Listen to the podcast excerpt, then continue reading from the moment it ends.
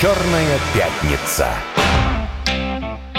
Здравствуйте, друзья! Пятница сегодня, конец недели. Вот все уже готовятся выпивать, праздновать как-то. А мы с Эльдаром Викторовичем сидим и подводим итоги недели в нашей еженедельной, уже традиционной, надеюсь, программе «Черная пятница». Эльдар, здравствуй. Здравствуйте, Петр Алексеевич. Как тебе убранство новое? Убранство отличное просто. Мы на белом смотримся хорошо. Особенно наши слушатели. Они, конечно же, видят этот белый цвет, который сияет за нашими спинами. Мы сегодня решили не принимать звонки в студию, приняли решение не принимать. Но это не значит, что потом этого не будет, потом это тоже будет. Вы нам обязательно пишите в комментариях, там везде, где хотите, как строить программу, что добавлять, о чем говорить побольше, о чем поменьше. Сейчас тем хватает у нас. Давай начнем с событий недели. Обсуждаем. Мне близко и даже в каком-то смысле было приятно. Я просто долгое время работал в компании «Мегафон». Вот. И на этой неделе у наших друзей и конкурентов, тогда еще, сейчас, конечно, какие они мне конкуренты, случился сбой. Легло Поволжье. Вот. Но он продлился недолго, все нормально. И вообще, на самом деле, кроме шуток, конечно, пожелать такого никому не хочется, ни операторам, ни абонентам, естественно. Потому что, конечно, когда тебя лишают мобильной связи, тем более в масштабах более чем одного региона, это, конечно, серьезно. А сейчас это вообще накладывается на политическую ситуацию, и возникает резонный вопрос. А что это было? А не была ли это, так сказать, вот происк какой-нибудь эстонской спецслужбы, которая взяла и положила мобильного оператора, как бы намекая на то, что вы там, ребят, поосторожнее в преддверии саммита НАТО. Ох, сколько всего. А вот так вот, я могу зарядить. Можешь, да, вот так. Отдуваться мне. Я хочу сказать следующее, что любая техника ломается, и операторы не исключение, несмотря на резервирование каналов всего. Да, мы не знаем причин поломки, но я могу с уверенностью сказать следующую вещь, что это не первая и не последняя поломка, которые на нашем веку случаются. Да, затронут достаточно большой регион, то есть Поволжье был затронут. Быстро исправили эту ошибку, потому что она массовая. Но у всех операторов такие проблемы периодически случаются. Это норма. И когда люди говорят, все, я больше не буду иметь дело с этим оператором, это, мне кажется, ошибочная история, потому что... Вот я приведу такой пример. У меня есть знакомый, который перебегал от оператора с помощью МНП от одного к другому, и проблемы следовали за ним по пятам просто. То есть вот он перейдет, ломается, он говорит, ну что ж такое, надо перейти дальше. Но вопрос, наверное, шире надо ставить. Не надо в этот момент, если вы испытываете проблемы со связью, посмотрите, что именно не работает. СМС, голос, мобильный интернет. Или не работает мобильный интернет, остальное работает. Не нужно бежать, звонить в абонентскую службу сразу, потому что помимо вас это делают, в общем-то, сотни людей. Если не сотни тысяч. Если не сотни, там не сотни тысяч. И второй момент. У каждого оператора есть социальные сети. И в социальных сетях пишут, что происходит, достаточно оперативно информируют. И вот мне кажется, три типа абонентов есть сегодня, три типа людей, реакция. Первый, он самый замечательный. Люди настолько на связи, что они вообще ничего не замечают. Они говорят, а что что-то не работало, что-то... Mm-hmm. Вот у меня телефон лежал вроде, я даже не смотрел, никто не звонил. А вторые люди, напротив, очень волнуются, им это было не нужно, ну а вдруг какой-то важный звонок или еще что-то. Они, конечно, начинают наводить суету. А третьи, самые адекватные, их большинство, пожали плечами, сказали, да, бывает, подождем, как быстро все это исправится. Там есть еще один, я просто помню, что, тут надо сказать, действительно, ты прав, у всех бывали сбои, и в мое время работы еще в Мегафоне, у Мегафона был очень большой сбой, такой же легла вся сеть. Там еще есть проблемы, конечно. Во-первых, всякие услуги, которые используют мобильный интернет, там, не знаю, парковки и так далее, банки и прочее. Конечно, в нынешних условиях вообще без этих систем обойтись довольно сложно. Даже вот как в случае с МТС, если это там несколько часов всего продолжается, ничего страшного, казалось бы. А насколько эти системы на сегодняшний день защищены от внешнего воздействия, я имею в виду наших противников сегодня по, так сказать, гибридной войне? Противников, я даже задумался, кто является. Неужели эстонцы? Неужели эстонцы являются? Но они не входят в список недружественных стран. Я думаю, все, кто входит в реестр недружественных стран. Давай представим, что швейцарцы решили нам насолить и напасть на наших операторов. Почему нет, да? Но по факту сегодня Россия является островком благополучия с точки зрения технологий внешнего воздействия, потому что много лет Россия строила защищенность системы от внешних влияний. Это те самые ТСПУ на сетях операторов, магистральные. Для противодействия угрозам. Угу. То есть средства противодействия угрозам. Технические средства, по-моему, технические первые. Но ТСПУ – это то, что Роскомнадзор управляет чем. И, по сути, сегодня у нас два уровня защиты. Первый – со стороны государства, второй – со стороны самих операторов, когда они видят что-то неправильное, происходящее на сетях. И мне кажется, что мы строим многоплановую защиту, это не всегда заметно. Но приведу простой пример, да, даже не про ТСПУ, а прочие вещи. Ведь не только положить инфраструктуру, нас атакуют со всех сторон мошенники. Это же не просто мошенники, это огромные колл-центры, которые в той же Прибалтике работают. Mm. Государство их поощряет, государство их содержит, государство закрывает глаза на то, что это криминальная деятельность. Ну, то есть эстонское правительство... Ну, эстонское государство. Да, эстонское государство. Литовское, украинское, естественно. То есть сегодня российский гражданин, по мнению там, прибалтийских бывших республик Советского Союза, считается законной целью для вымогания денег, для совершения тех или иных вещей, когда там какую-нибудь бабушку-пенсионерку провоцирует на то, чтобы она выкрикивала лозунги. Да, слава в Украине, около Сбербанка, да, или где-то там кричала. Да, и пыталась поджечь Сбербанк. Вот это все. Вот буквально на днях. Буквально было. На днях это случилось. И сегодня наши операторы запускают и по отдельности, и совместно с государством те же антифрод-системы против мошенников. Вот на днях я увидел, как она работает у моего оператора. Мне неожиданно позвонили из некого госучреждения. Оно у меня не было записано. И вдруг у меня появляется надпись на телефоне, что звонят из такого-то госучреждения. Mm-hmm. Я очень удивился. Действительно, звонили оттуда. И я обратил внимание, что огромное количество звонков, которые идут, они теперь моим оператором маркируются. То есть там пишут прям... Я не подписан ни на какую услугу. Mm-hmm. Маркируется. Возможно, это голосовой спам. Возможно, это мошенники. Будьте осторожны. Mm-hmm. И это тоже забота о состоянии сети, в том числе и о состоянии наших мозгов, если грубо говорить. Это правда. Я, кстати, в последнее время ловлю себя на мысли, ну, где-то месяца 3 назад, наверное, у меня проходили звонки вот этих людей из полиции, значит, с рассказом. Вот, кстати, позвонили из налоговой, я что-то как-то очень грубо поговорил, а оказалось, нормальный был звонок, просили там, я там за что-то не отчитался, вот, а я как-то резко очень, он даже потом, даже пришлось извиняться потом. Ну да, дело не в этом, а сейчас как-то даже хочется, чтобы прошел звонок, потому что очень хочется поговорить с кем-нибудь из полиции, которые... Потому что они меня в последнее время пытались на спецоперацию призвать, там, значит, в виде наказания за отсутствие сотрудничества с ними и так далее. Ну, ладно, это действительно сейчас таких звонков мало проходит, но, тем не менее, прорывы есть. А вот идиотский вопрос напрашивается, и, может быть, не стоит открывать государственную тайну. Ну, хорошо, если на Украине и в Эстонии работают такие колл-центры, может, нам тоже организовать, как бы, и пусть они разводят... ничего не подозревающих граждан, ну, предположим, не знаю, каких-нибудь... Наверное, проблема с русскоязычностью, да? Нет, проблемы такой нет, потому что... Мы же не можем немцев разводить, а можем, почему? У нас огромное количество людей говорит на немецком языке, проблема намного шире стоит. Если в Прибалтике колл-центры ориентированы только против России... Mm-hmm. то украинские колл-центры где-то полгода назад начали работать против всей Европы. Но это джин, которого выпустили из бутылки. Обманывать доверчивого бюргера намного проще, чем обмануть русского человека. Германия сегодня это не афишируется, но огромная проблема заключается в том, что люди тратят деньги, потому что ровно те же самые схемы. Люди говорят по-немецки, их найти можно, и в том числе немцев набирают. Это абсолютно прозрачная история. Те же схемы обмана, просто денег больше. Вот и все. Они переориентируются. Наше государство борется, Европа не борется. Их это захлестнет очень быстро и очень массово.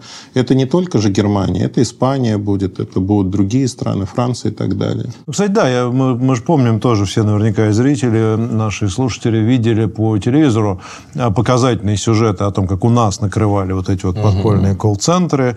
И, очевидно, эта инфраструктура просто, ну, там фактически это либо уничтожена, либо сведена к минимуму. И у нас органы, наверное, просто борются с этой деятельностью, как с противоправной, понимая, что все равно, наверное, львиная доля мошенничества будет обращена не на эстонцев, там, литовцев, да, и украинцев, а все-таки на собственных граждан. Поэтому здесь не получится просто сделать колл-центр, который будет исключительно вот наносить вред.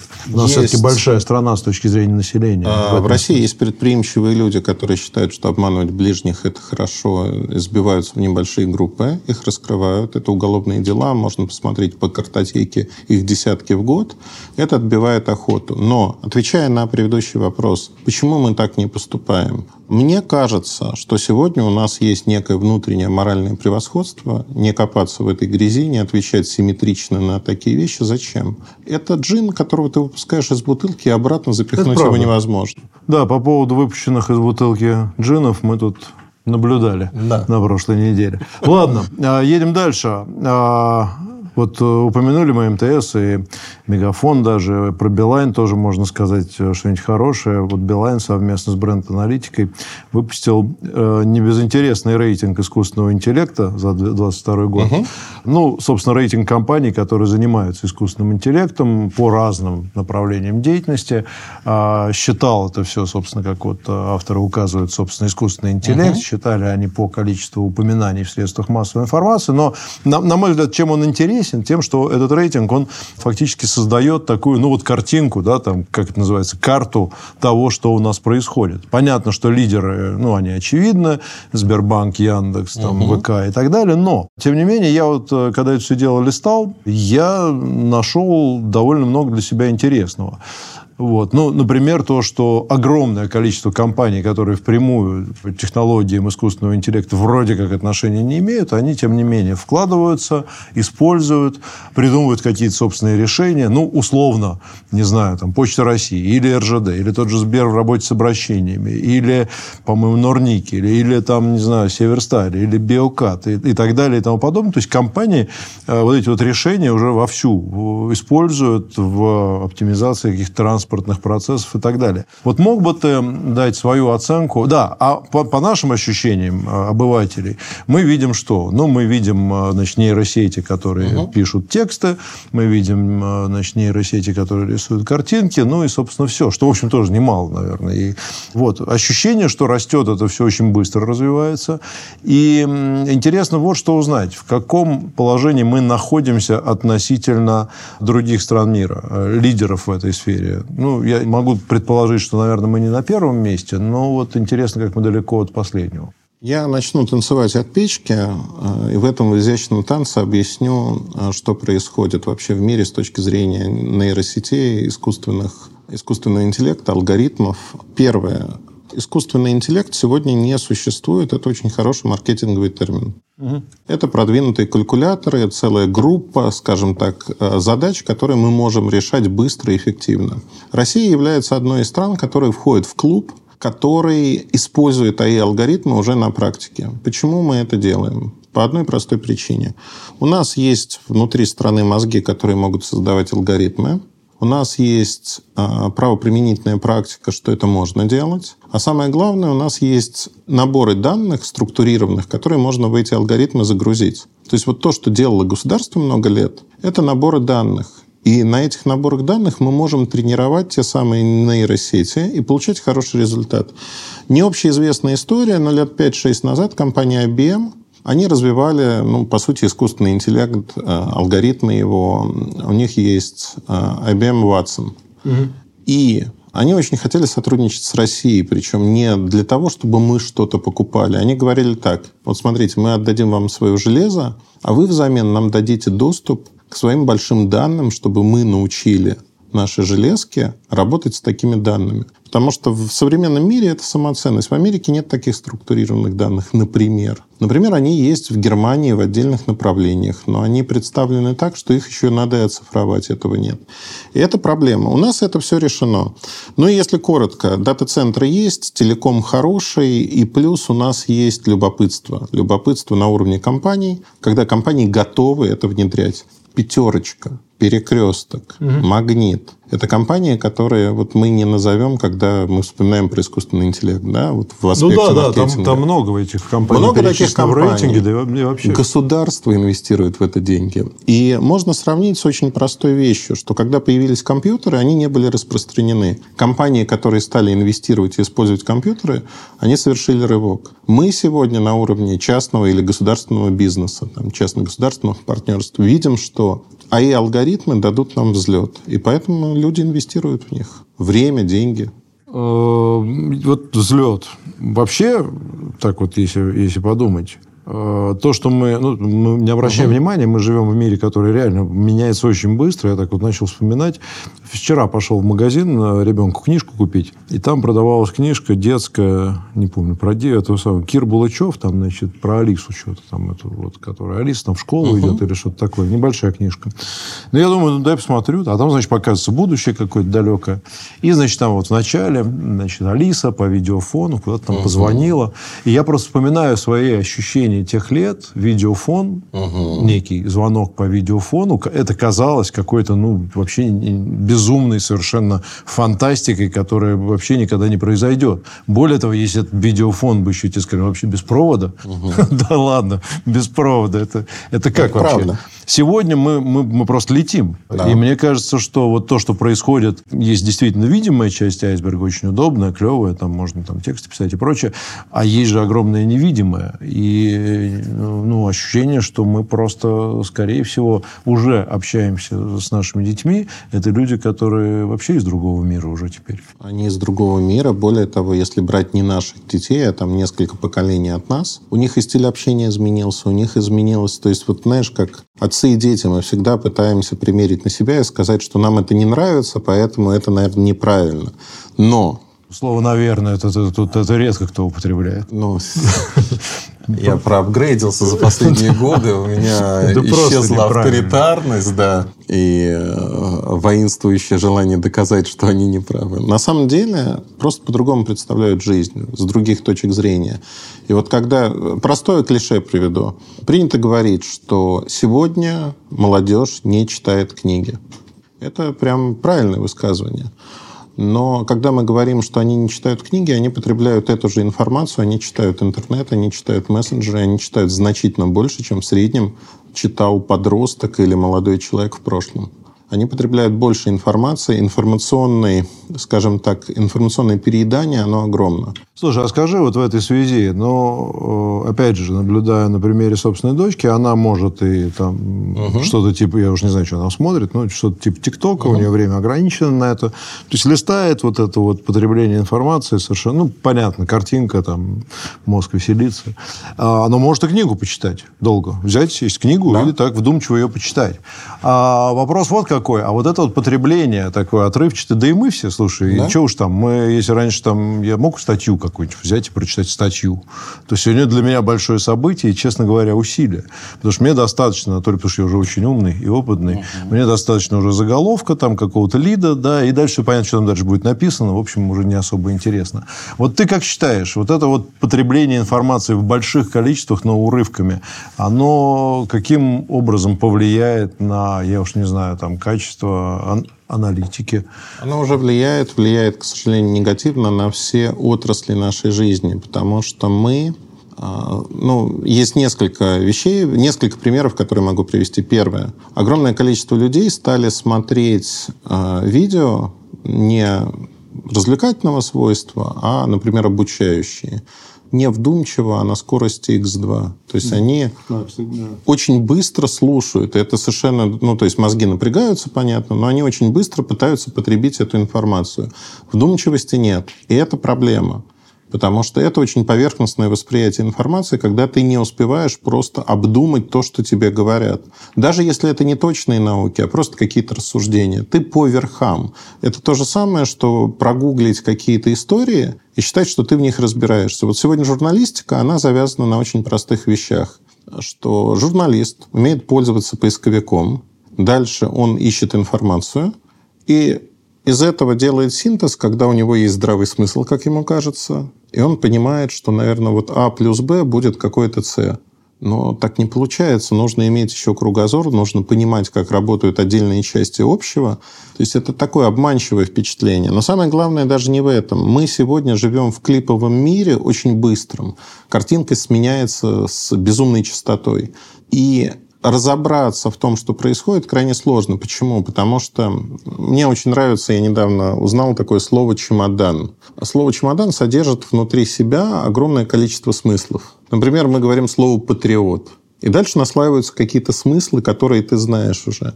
Клиповое мышление, оно и подразумевает, что ты в 10-15 словах, собственно, описываешь, а что ты хочешь сказать. И все, что ты говоришь дальше, уже не играет никакой роли, потому что у человека эти слова, он уже распаковал их, и вне зависимости от написанного внутри или сказанного, он уже знает, о чем ты говоришь, как ему кажется.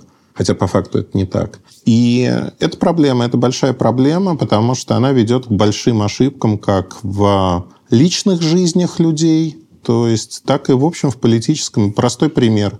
Инфо-цыганство, госпожа Блиновская, сотоварищи, вот эти все люди. Я недавно, кстати, в ресторане застал очень смешную ситуацию.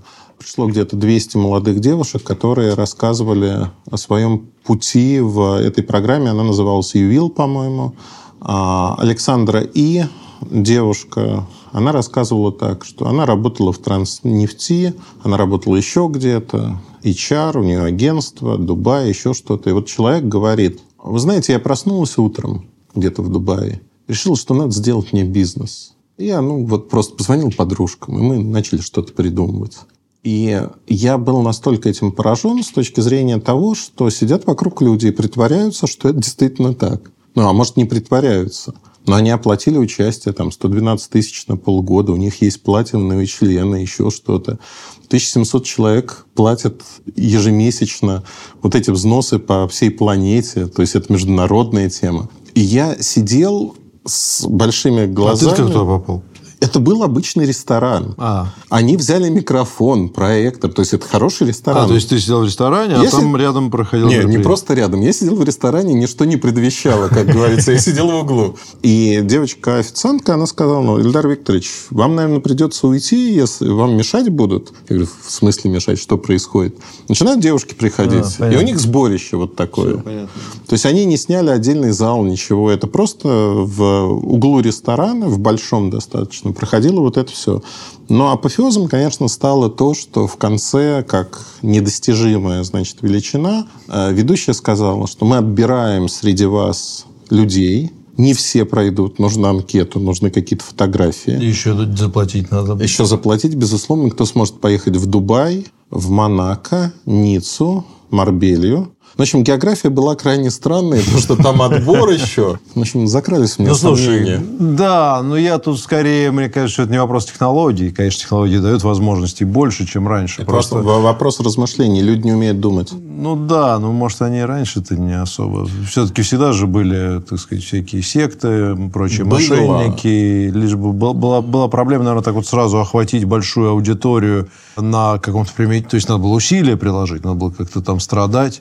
Бороться и доказывать. А сейчас каждый может. Сегодня проблема в чем? У нас нету... У этих людей, у многих людей, не у этих людей, у многих людей нет критического мышления. Но не это проблема. Пройти защитный фильтр очень легко. То есть создать историю. А когда девушка, молодой человек, не суть важно, взрослый, пенсионер попадает в эту историю, они уже просто не могут из нее вырваться. Им кажется это реальностью. Это еще социальное, они, видишь, общаются. Марбелия, мечты же важнее, чем, собственно, их реализация. Ладно, я предлагаю сейчас прерваться. У нас надо новости послушать и, может быть, даже рекламу каких-то уважаемых компаний, которые наверняка инвестируют в искусственный интеллект, особенно эти торговцы. Ладно, не буду рекламу на радио «Спутник» позорить. А мы вернемся к вам.